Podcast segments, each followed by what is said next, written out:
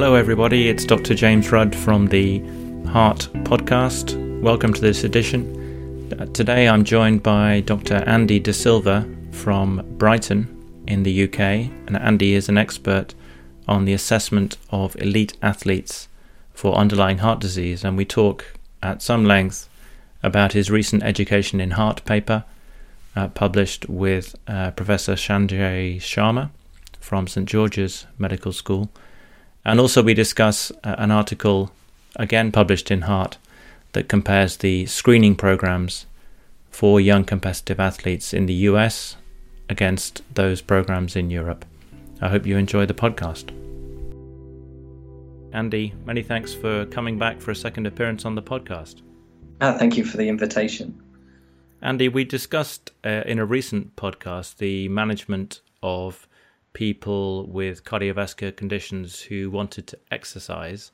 And um, you, in the last few months, have published with Professor Sanjay Sharma from St. George's Hospital a really excellent Education in Heart article entitled The Management of Young Competitive Athletes with Cardiovascular Conditions. So I really wanted to get you back in to talk about uh, this article and also to comment on a um, a companion piece, really written by an American author, uh, Dr. Lampert, uh, where the there is a significant discussion about the use of ECG screening uh, in young competitive athletes. So what I'm going to do, if it's okay with you, is confine this discussion to um, athletes who are competing at a high level, uh, aged under 35, and perhaps get you to discuss first of all the extent of uh, heart problems in these athletes. What's the sort of uh, extent of sudden death? How common is it? And what conditions might be underlying uh, sudden death in young competitive athletes? Absolutely, yes, and it's it's an important question. Um, really, the the quicker answer to give is to say that we can approximate this to being about one in fifty thousand and the reason it's an approximation is that there are sort of various different methodologies in the way that um, studies have tried to go about answering this question and estimate it. So, really, the longer answer is we don't know for sure. And the reason that studies haven't really been able to to address the question completely is is sort of due to what's being looked at. So the numerator is the number of events that are happening and the number of sudden cardiac deaths that are occurring.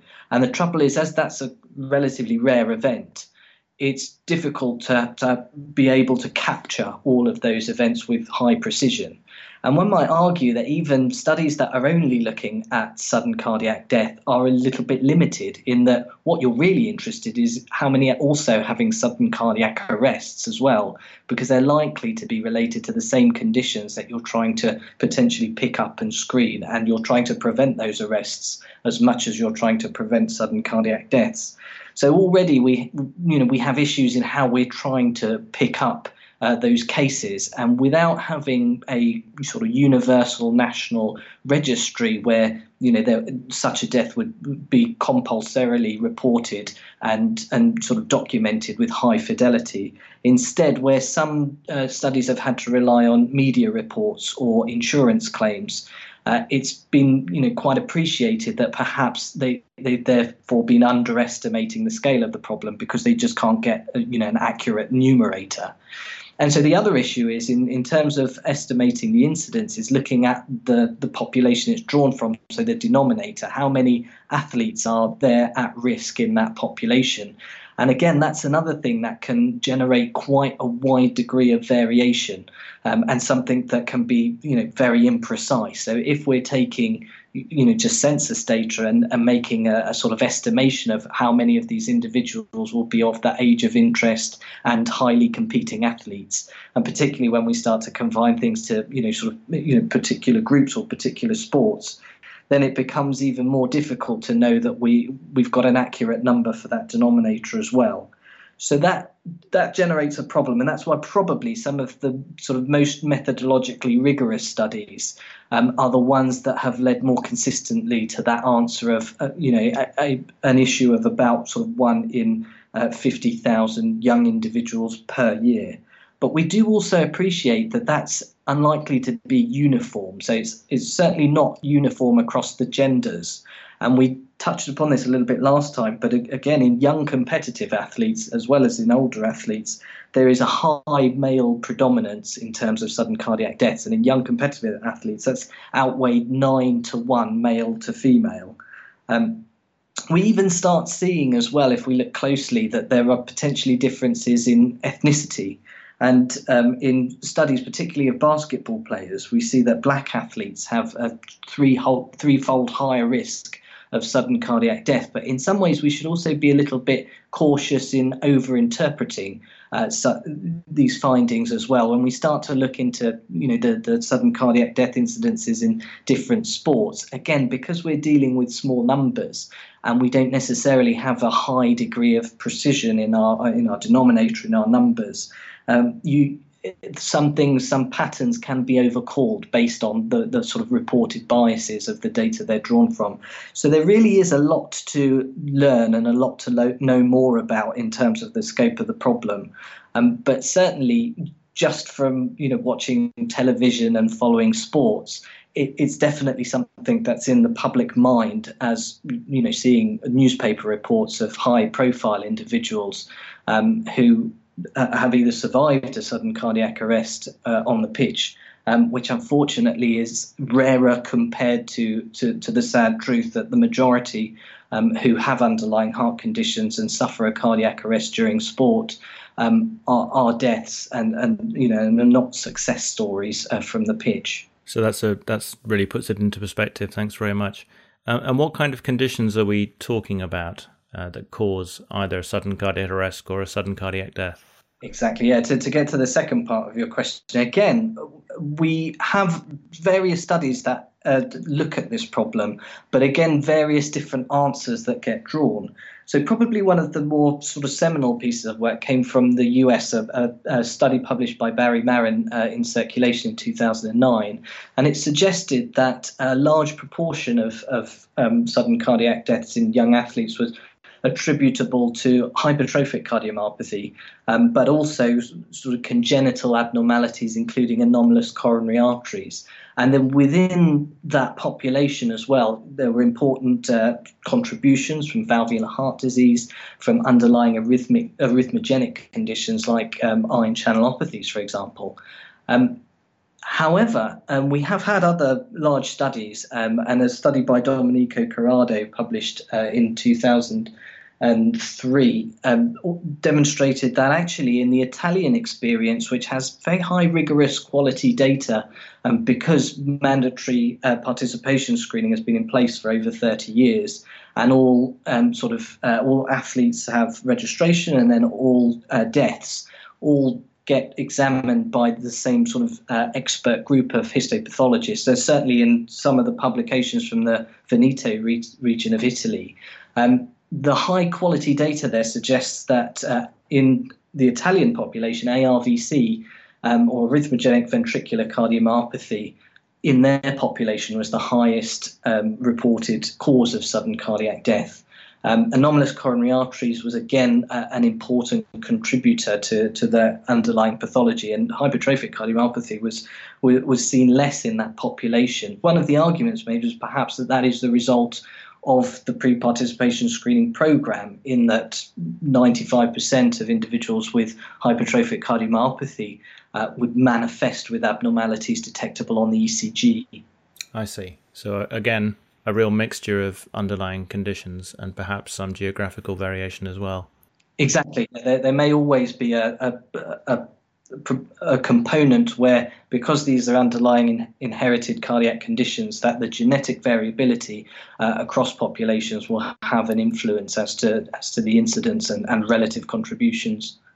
And just turning now to the to the thorny question of screening, as you mentioned, this is uh, mandatory in some parts of the world.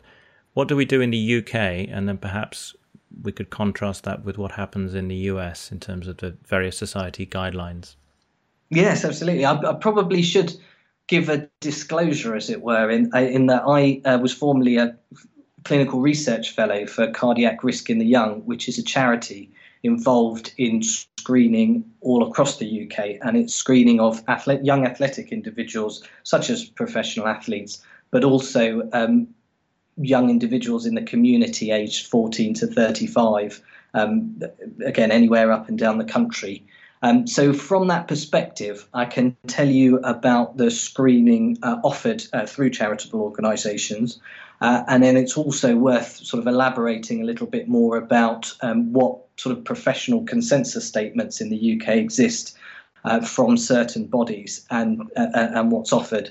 But um, yeah, sort of on that point, um, what I'd what I'd also like to sort of present is is the debate because clearly the data that exists and the, the literature that is out there um, on um, pre-participation screening it is interpreted um, in different ways by individuals that come to different conclusions as to whether we are ready for it and it's something that should be offered to society or whether we're not yet ready and because those those arguments are are there on both sides. I think it's it's really very helpful to try and present, uh, you know, the, the, the balanced argument, as it were. Uh, although ultimately, you know, as I say, I sort of mention my disclosures because ultimately I've performed a lot of screening, and then it's something that that I I feel that we are ready for and, and should be doing. So in the UK, what we practice is a model very similar to the Italian model, and that's you know sort of through cardiac risk in the young and, and other screening populations in the UK. Um, that includes an ECG. Um, but we um, uh, we also sort of have uh, the physical in examination that comes in part of the screening assessment, and um, the bodies in the UK that support this strategy uh, in, include the Football Association, the Lawn Tennis Association, um, and uh, and across Europe, the uh, European Society of Cardiology and the International Olympic Screening Committee would all advocate uh, a history examination in, and including ECG uh, pre-participation screening evaluation. Uh, but in the UK, in fact, it's certainly not mandatory. It's a, a more you know sort of uh, voluntary and opt-in. Um, organisations like the British Heart Foundation and the National Screening Committee they sort of take a view that actually um, we are we may not yet be in a position where we know that screening is an effective strategy and that it's cost effective um, to deliver at this stage. And therefore, their recommendation uh, is, is not in favour of screening. However, um, the where the funding, for example, might come for elite athletes from sporting organisations like the Football Association or like the International Olympic Screening Committee, uh, they take the view that they feel that the evidence is there to um, to to outroll uh, pre-participation screening, including an ECG, provided it's done by adequately trained uh, individuals who are able to to do it in a way that has a low false positive rate. So in the UK, uh, the majority of screening that is done is done through uh, charitable organisations or it's organised and paid for by professional sporting organisations. And in the model that cardiac risk in the young have, what will happen is that um, experienced individuals uh, will uh, host and, and attend a, a, screening event where there will be, for example, a clinical research fellow trained in the interpretation of ECGs who will conduct every um, sort of consultation. Uh, that will include a, a sort of pro, pro forma um, history taking tool. Uh, which um, subjects will complete, and it will provide any points in the history regarding symptoms of interest that could indicate cardiovascular disease, such as chest pain or syncope, um, it will also indicate um, whether there's any fam- or question whether there's any family history that might be either um, indicative of an underlying um, inherited heart disease or suspicious um, for perhaps a sudden cardiac death prematurely in the in the family. Um, then, as well as that, it will include the 12 lead ECG, uh, which will then be interpreted by the physician, and then that sort of concludes the screening. And if any abnormalities are detected, then recommendations are made as to what further actions, referrals, or investigations would be appropriate. And yeah, I know you go into that um, in in some detail in your own article, which I'll put links uh, in the show notes in terms of what you might recommend to people who do have abnormalities either on history, exam, or ECG. Uh, what happens in the US then, Andy? Is it different there? It is, yeah. So the um, the pre-participation screening in the US pretty much um, rose almost sort of outside the uh, influence or, or you know beginnings of cardiologists, and so for that reason, it's it, it began with a sort of 14 point um, uh, elements to it. Um, 10 in terms of crucial points in taking the history, and four in terms of physical examination. And uh, what is important to bear in mind that this mostly was being conducted by sort of primary care physicians or sports medicine physicians, and sometimes uh, um, nurse specialists or physicians associates or even chiropractors. So, in the way that the screening of young athletes has been sort of set up and its infrastructure, and also you have to consider the sort of size and the number of clubs and the scale of America and how uh, you know how much work needs to be delivered for all young individuals to be screened. Um, it did have at its, uh, you know, it, it began from history and physical examination. And where some of the data has come in to say, well, in terms of looking for conditions like cardiomyopathies and like arrhythmogenic conditions, then the ECG is a valuable and sensitive tool to add into that model. Um, there has quite naturally um, and understandably been resistance that, well, the current model of how history and physical examination exists in the US means that to try and scale it feasibly and to include the costs associated and the training of individuals to be able to interpret ECGs with a low false positive rate um, and to be able to add that in to to the pre-participation screening system as it is currently is just not feasible. Um, some make the argument that you know that some studies suggest that perhaps up to 50% of individuals um, prior to having a sudden cardiac arrest or sudden cardiac death uh, may experience symptoms. So that's where perhaps the history um, can be a, a, tool in, in picking these up.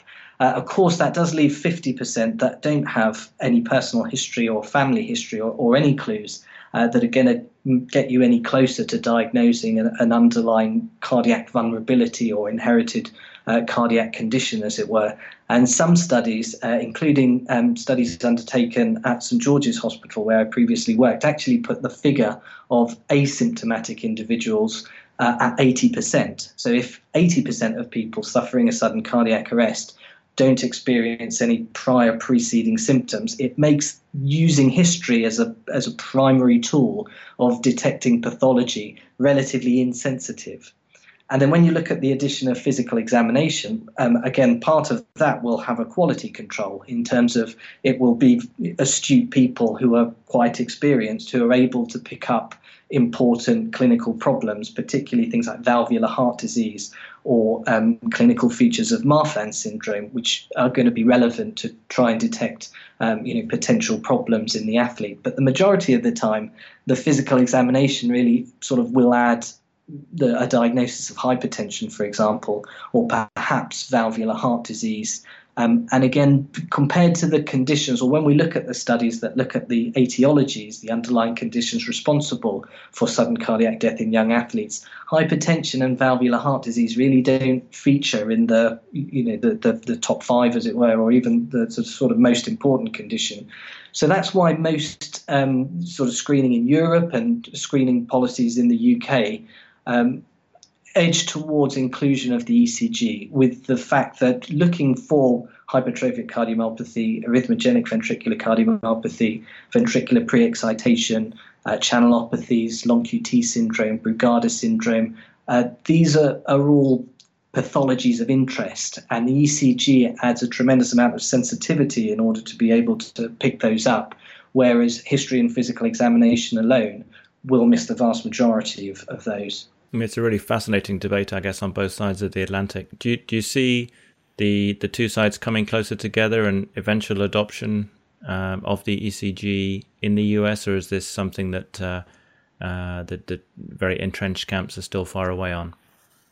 No, I, I do see things moving closer together. It's it's interesting because you know a bit like a, a sort of a Facebook following or Twitter feed, you always seem to you know sort of bump into or have knowledge of people working who are of a similar mindset to you. So it, it, may be, you know, it may just be a sort of false perception that the more people I meet at conferences uh, from the US or from Canada, again, as you know, seem to be very, you know, in favour of adopting and bringing in the ECG and, and sort of the, the quality assurance standards um, to the US model. But it, as I say, it may be just because they're the people I rub shoulders with, as it were. It may not be a true reflection of how the, the majority of tastemakers feel over at the US. But having said that, I would say that a lot of presentations I've been to, a lot of articles I've read, have been trying to bridge that gap, uh, trying to first of all, learn a little bit better that those um, original articles looking at the breakdown of sudden cardiac death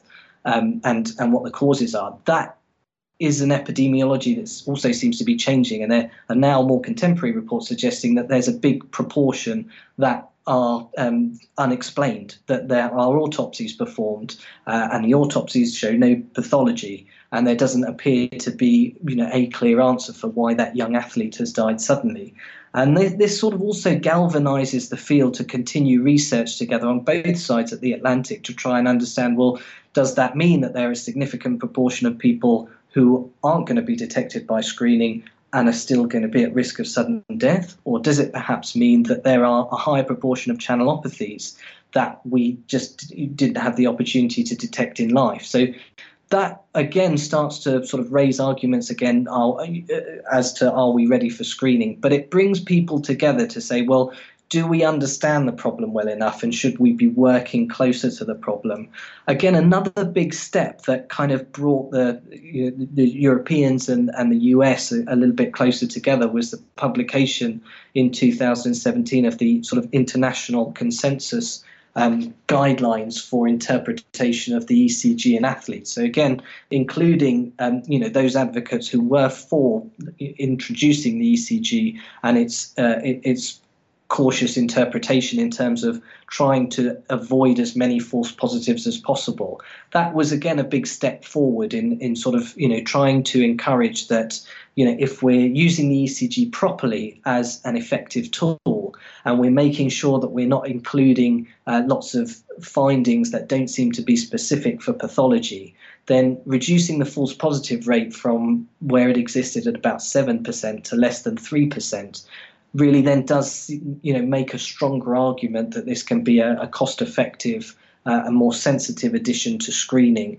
without there being a compromise of a lot of individuals um, introduced to psychological harm unnecessarily or with you know an overwhelming burden of additional investigations brought into the healthcare system. So I, I do see things coming together. I do see that there is more of a, a, a sort of break in stance from the US with um, hoping, you know, considering more and more the adoption of ECG in their screening policies, and as their technologies improve as well. So as there is quite a lot of um, automated interpretation that can make uh, the job potentially easier for the individual screening, or if that individual screening um, really has uh, a network in which that, you know, through um, rather than you know having to arrange lots of meetings or bringing uh, expert individuals to a screening, being able to select, you know, certain ECGs or being able to discuss certain ECGs that the automated system has flagged up. Um, may again sort of reduce that burden of false positives without everyone sort of you know having to always be at every screening and, and everything being looked at. So I think you know technology also has a role in being able to make that learning curve and that transition to adopt the most contemporary um, recommendations for ECG interpretation to individuals who otherwise, you know, would feel uncomfortable in introducing that into their their sort of uh, screening practice. So I think I think there is a lot of scope um, for the, the two communities to come together, and I think it will be more the adoption of ECGs. But as I say, you know, it is it's an evolving field with more work and understanding being contributed, and every day it's possible that we you know we may get more um, good, high quality, um, methodologically rigorous studies telling us, well, perhaps, you know, perhaps screening may not, in its current form, be as good as we hope it is or as good as we think it is. And it behoves us to reflect on our practices and think, well, how do we make things better? So, reducing the false positives rates is a very good example of that. Looking through, well, what have been our positive findings? How often has it resulted in the diseases we're looking for? And what can be um, sort of relabeled as a potentially normal variant in an athlete, for example, without us compromising the sensitivity of the tool, but making it more specific. So I think there, there is definitely a lot of movement in this field um, in improving things and trying to achieve that objective of identifying young individuals at risk, being able to appropriately counsel them as to what what um, sort of underlying cardiac fault they may be bringing onto the sports pitch with them and what potentially that might mean in terms of their risk. And that's another area that's very difficult to quantify. So if, if we make a diagnosis of hypertrophic cardiomyopathy or if we make a diagnosis of um, uh, long QT syndrome, uh, again, that risk, those tools of risk stratification within those diagnoses of inherited heart disease, they're also areas that when they improve and when we're better able to decide you know who needs what treatment or exactly how much risk does physical activity or how much physical activity um, puts an individual at risk we'll be better able to look after our patients. Brilliant. And there's a as i say there's a very nice table in your uh, in your paper which goes into that in some detail in terms of recommendations uh, very specific recommendations for each condition uh, depending on the kind of exercise the, the person is doing. So I want to draw things to a close there, Andy. Thank you very much for your time and your insights. And as I say, I'll put links to both papers into the show notes so people can go away and uh, read them themselves. Fantastic. Thank you very much.